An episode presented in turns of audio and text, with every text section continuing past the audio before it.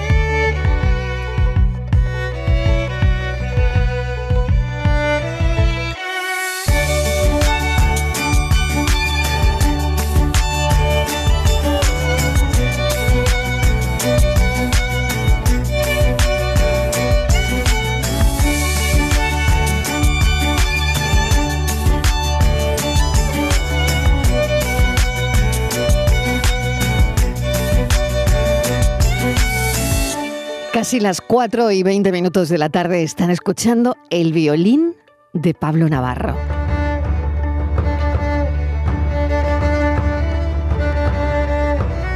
Es uno de los músicos españoles del momento.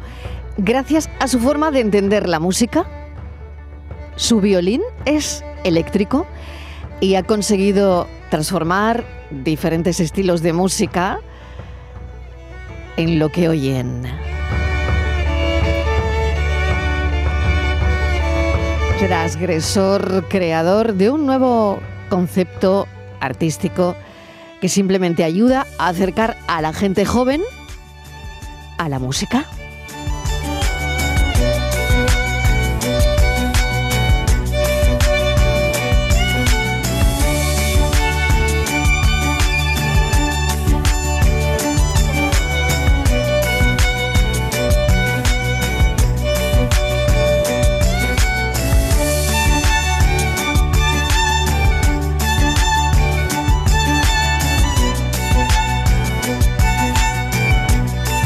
Capaz de, como oyen, convertir la música clásica, por supuesto, también en electrónica. Pablo Navarro, ¿qué tal? Bienvenido. Gracias por acompañarnos. Hola, buenas tardes. ¿Cómo estás? A vosotros, por favor, por la invitación. Muy bien, ¿y vosotros? Muy bien. Yo quería hablar un poquito de tu trayectoria, de todo lo que tocas, de cuándo fue esa decisión de pensar, tengo que transformar el violín en algo que pueda entender la gente joven y mucha más gente?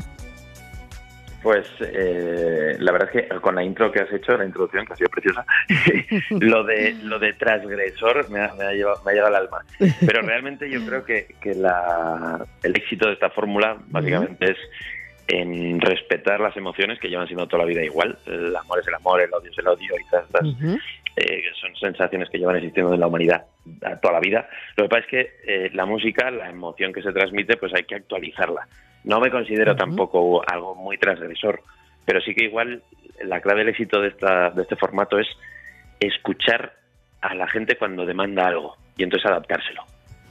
Porque al final gente joven eh, muchas veces las, las, las los pies ¿no? de presentación que me hacen no Pablo Navarro el, el músico que acerca la música clásica a la gente joven los jóvenes les encanta la música clásica pero les encanta porque se la encuentran en bandas sonoras se la encuentran en pelis se la encuentran en casa de sus padres y les gusta. Lo que pasa es que no se les dedica eh, con, con mimo hacia ellos entonces mm, les da un poco de lado, les, pega un poco de, perfil y entonces no, no la demandan como, como algo de contenido propio. Pero sí que se emocionan y les gusta. Y luego si ya encima se lo actualizas con temas eh, pues un poquito más pop, más actuales, incluso de reggaetón o de rock o de lo que sea del género más, más actualizado, pues eh, están encantados, obviamente. Claro, porque mm, Claro, es una forma de conseguir que a una persona, a un chaval, bueno, cualquiera, ¿eh? hay gente adulta que la música clásica ni fu ni fa también, ¿eh? eh sí, obvio. Claro, entonces hay, hay gente que se va a interesar mm, por la música clásica a través de lo que haces, ¿no? Porque no sé si has tratado de conectar eh, pues lo de siempre con un sonido que puede resultar más atrayente. Eh, sí, lo, que pasa es que justo es un sonido más atrayente, o sea, más atractivo, pero que lleva muchos años en la memoria de la humanidad, que es el violín. Eso es, desde, claro, claro. desde 1600, finales de 1600, 1700, no ha sufrido evolución. Entonces, como que por suerte llevamos mucho tiempo asociando el timbre del violín, enseguida lo, lo escuchas y dices, esto es un violín. Igual que pasa con la guitarra, igual que pasa con un piano. Pero si te digo un instrumento así un poco más inusual, pues la gente dice, uy, pues no sé, me suena, pero no sé definirlo, o sea, no lo puedo encasillar, perdón. Y entonces, pues con el violín, pues eso, como es un, un timbre que está como muy asociado a, a nuestra cultura, enseguida puedes enlazar con la empatía del oyente. Entonces, eh, ahí jugó con cierta ventaja. Y luego, sobre todo, que es muy versátil. O sea, el, el violín nace para competir con la voz. Entonces, eh, en, en, cuanto a registro y agilidad y articulación. Entonces, eh, pues es un, un, timbre pues que la gente muy fácilmente identifica dentro de una masa sonora. Eh, es como una, como una melodía que es muy sencilla de enganchar.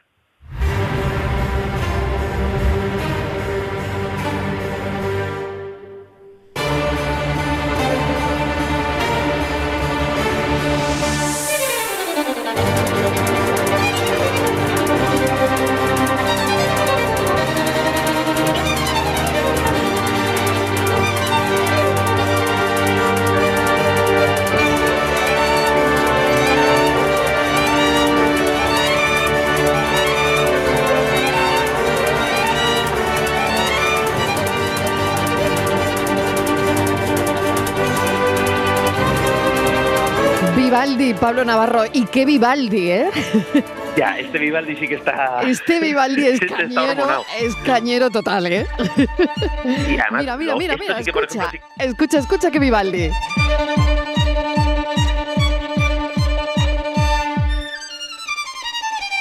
Aquí nos encanta todo lo transgresor y todo lo que bueno, se sale de norma, por así decirlo.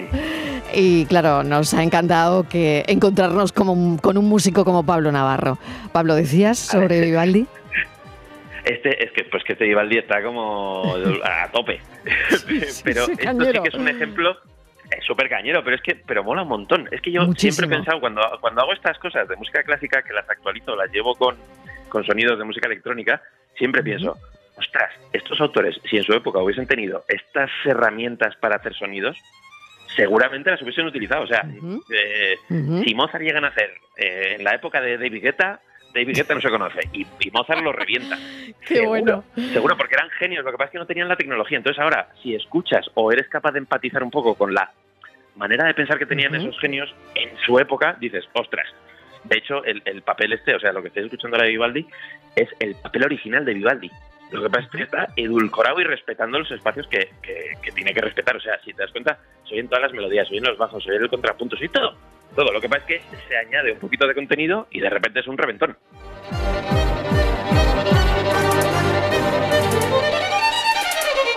Pablo, y cuando trabajas en esto, eh, en esta, bueno, lo llamo adaptar, ¿no? De alguna forma, Vivaldi, a, a tu rollo, a tu, a tu violín, ¿no?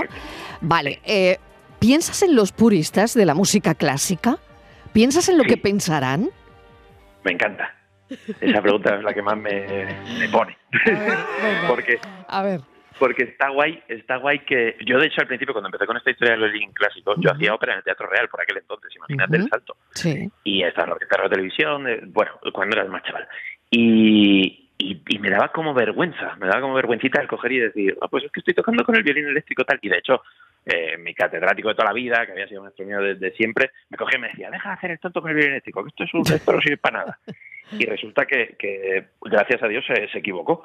Y, y- y Claro. sí que sirve, porque eh, una anécdota muy tonta. O sea, yo he estado un montón de años haciendo ópera, haciendo sinfónico, y desde el escenario ves todo, se ve todo. O sea, tú estás tocando para 2.000 personas y ves uno que está cruzado y, y lo ves perfectamente. O sea, es, es impresionante. Entonces, eh, cuando estás en orquesta pasa igual. Y yo me acuerdo que cuando estaba en, en alguna programación de primeros violines en el lado de fuera, que es justo la línea que es eh, que da el vacío al público, eh, llegas a escuchar las conversaciones. Y yo muchas veces en la RTV cogía y escuchaba conversaciones de señoras mayores que decían, tú hoy te vas a casa en taxi o te coges el metro en Tirso. ¿Sabes qué? Y yo decía, esta gente no la voy a enganchar en la vida, porque están más pendientes de cómo se van a ir de aquí que de disfrutar el momento. Entonces, eh, esto viene a, relación de mm. esto. Yo, por ejemplo, he estado un montón de años en, de residente en una discoteca que se llama Teatro Capital en Madrid, que tiene mucha fama, es muy guay, es muy grande. Sí. Y ahí, por cuatro veces me ha venido, eh, o sea, me han venido personas a decirme, Pablo, me compra un violín porque me flipa lo que haces. Cosa que en un teatro al uso, como una de la música clásica y tal, no pasa. Porque está, está vendido además, bueno, os habrá pasado alguna vez que vais a un concierto, de repente es una sonata de Beethoven y alguien, pum, entre el primer y segundo tiempo, que suelen ser de tres, coge y se pone a aplaudir. Pues siempre el, público le chista, hace, como diciendo, eh, ignorante, que ahora no se aplaude, se aplaude al final. Oye, es, ese que aplaude le está gustando, no le, que aplauda, ¿no? Que aplauda. Claro, claro. Entonces, yo de, de, tener un público que le chista, ahora tengo un público que salta, que salta y que grita, y que soy capaz de, romper una conversación porque desflipa a los dos que están hablando.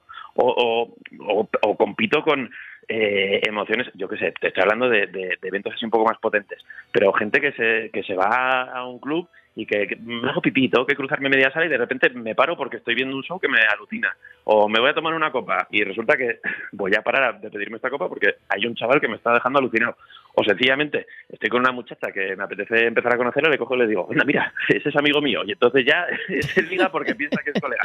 ¿Qué me ha pasado? Me han, dicho de todo. O sea, me han, utilizado. Una vez me pasó esa, esa anécdota de decirte, gracias a ti he ligado con esta muchacha porque he dicho que eres colega. Entonces te, la voy a presentar ahora, a ver, dime que, que, que eres mi amigo. Y son anécdotas como muy toda, una, toda una intrahistoria, ¿no? Dentro de esa decisión de hacer del violín algo diferente, porque al final se trata justo de eso.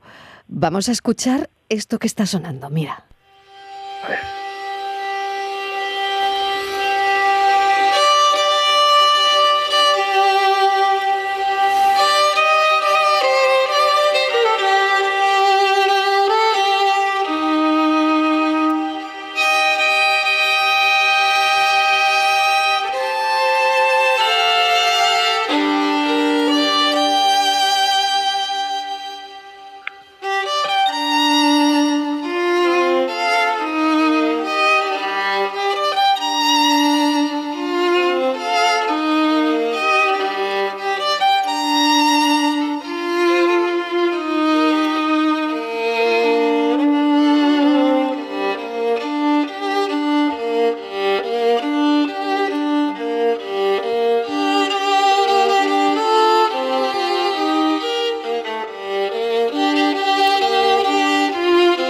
Sé, Pablo, dónde interrumpirla, ¿eh? O sea, pues tengo, que seguir hablando contigo. de un camión. tengo que seguir hablando contigo, pero qué difícil es eh, interrumpir esto tan, tan bello, tan especial, tan diferente. Es que parte de una esencia ya que es muy buena. Es que es un temazo. Oye, ¿cuándo y por qué decides empezar a tocar el violín? Pues empiezo de pequeñito porque tengo una tía que es pianista, bueno, tiene una carrera de piano, nunca se ha dedicado a ello, pero eh, yo de pequeñito iba a su casa, me ponía delante del piano y lo aporreaba, pero con cierto criterio. Con cierto criterio, no te digo yo que fuese un Mozart que con tres años tocaba así, nada. Pero eh, siempre me decía, este muchacho parece que tiene oído, tiene instinto musical. Y entonces, pues eh, no sé por qué razón, yo creo que por una razón de, de estadística dijeron, vamos a ponerle un violín que, oye, si se le da mal, en las orquestas hay un montón. Entonces, por estadística, encontrará más trabajo que una flota, que solo hay dos. Y, fue un poco así, empecé, empezó siendo un juego, por suerte eh, así lo interpreto, o sea, lo entendí yo, porque no tuve que estudiar hasta muy tarde, porque tenía muchas cualidades, o sea, tenía mucha facilidad. Entonces, a poco que invirtiese casi estudiando en las propias clases, eh, salvaba las papeletas. Y, bueno, pues como no tenía esa carga de un poco más ardua de tener que estar estudiando en soledad, siendo muy pequeño y tal, pues eh, llegó un punto que ya dije, ostras, se me da bien, me lo paso bien. Tenía muy buen ambiente con amigos y demás, y dije, pues yo me quiero dedicar a esto, me gusta tocar, me gusta la sensación que despierta en el público y demás. Y nada, me vine luego a estudiar a Madrid, yo soy de Zaragoza, y nada, acabé la carrera y me puse a trabajar en la clásica. Y un día se me cruzó el cable y dije, ay va, y si le damos un poco más de caña a esto, y hasta hoy. Hasta hoy, esta caña.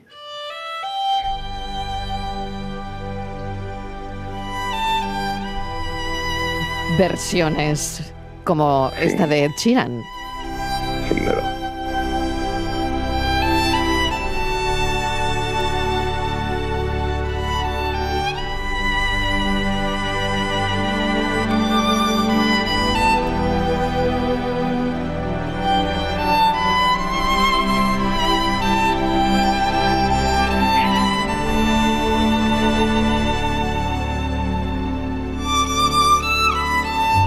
Pues como han visto los oyentes, hay un Vivaldi, hay un Mozart, pero también está Sheeran. O sea que el abanico es bien amplio. Fíjate, no me he quedado con eso que, que me has contado de ese profesor que te dice, niño, con el violín electrónico, que eso no sirve para nada, ¿no? Em, es que era muy mayor. Claro, claro, sí, sí, sí, pero fíjate, ¿no? Independientemente de eso, podías haber cogido y no hacerle, hacerle caso, ¿no? Y no, y no haber seguido con el violín electrónico, porque a lo mejor todo el mundo te, te hubiese dado el mismo consejo, no lo sé. Sí, no, no, a ver, yo creo que en el mundo de la clásica sí, lo que pasa es que si, cuando estudiamos historia de la música en el conservatorio y demás, eh, los grandes músicos son los grandes transgresores, no solo los que tienen mucho talento, sino los que son capaces de crear una corriente para que luego la, humanidad los Cambiar paradigmas. claro, mm. claro, claro. Mm. Y luego una cosa que decías antes, o sea, yo aparte de tocar el violín, que es con el que me expreso, lo guay de todo esto es construir la música desde cero. Y ahí mm. es, hay unos, hay un estudio de producción y es donde más se tarda en entender cómo poder enriquecer todo esto, porque con el violín casi todo el que toca el violín sabe hacer lo que yo hago. Lo que pasa es que entender la música de la manera que yo la entiendo y llevarla a buen puerto, eso es un poco más complejo. Pero, y sobre todo que requiere muchas horas, la verdad es que te un montón de horas trabajando. Pero eh, no es solo el violín, es la manera de entender la música. ¿Qué consejos le, darías a, alguien que está empezando? Eh, a tocar el violín. Ver, si es muy bueno que no lo haga porque si no me quita el trabajo.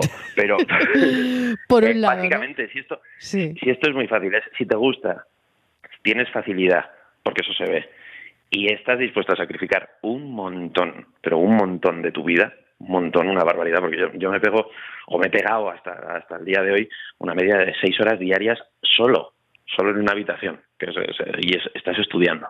Y luego hay épocas que te, te tiras diez o 12, o sea, depende de las que el cuerpo aguante trabajando. Pero es, un, es una vida muy dura porque, porque estás solo, es que estás solo. Y eso la gente muchas veces no lo ve, o sea, solo ve eh, que llegas a un evento, a un concierto y ¡guau! la gente te aclama y es como súper guay. Tal. Estoy hablando de conciertos pequeñitos, ¿eh? no lleno el wifi ni mucho menos, pero eh, se quedan con esa estética. Es igual que Ronaldo, el futbolista. Pues, oh, es que tiene muchos coches y mucho dinero ya, pero el tío se levanta cada día a las 6 de la mañana, desayuna todos los días lo mismo y está con una dieta estricta y con una mentalidad absolutamente cuadriculada. Ostras, pues eso es un sacrificio muy grande que muy poca gente está dispuesta a hacer. ¿Qué has sacrificado tú? ¿Qué has sacrificado tú, Pablo?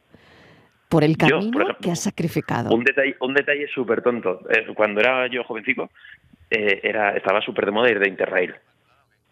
Hace unos años. Y, y, todos mis amigos se fueron de Interrail, no un año, sino dos o tres.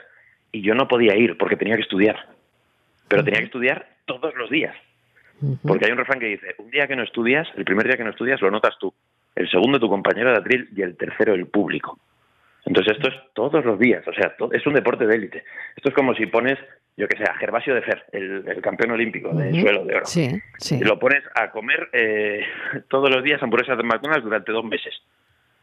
Ese tío, a los dos meses, no te hace las cosas con la calidad de dos meses previo sin entrenar y sin cuidar su alimentación. Pues esto es igual. O sea, yo todos los días tengo que hacer mi horita de escalas, de pasar el arco despacio, de control. Bueno, hay un montón de rutinas que son súper tediosas, pero que sabes que las tienes que hacer, pues igual que una bailarina o una acróbata antes de hacer sus números, pues tiene que estirar y están un rato estirando, ¿eh? y es un rollo.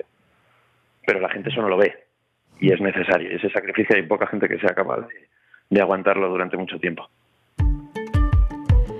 Pablo Navarro, yo quería presentarle hoy a mi audiencia esta forma de hacer música, este violín tan especial, tan particular. Y aquí está. Pablo Navarro, muchísimas gracias. Y te seguiremos escuchando y, por supuesto, mm, seguiremos tu carrera, como no. Y yo trabajaré para enamoraros. Suerte. Venga, gracias.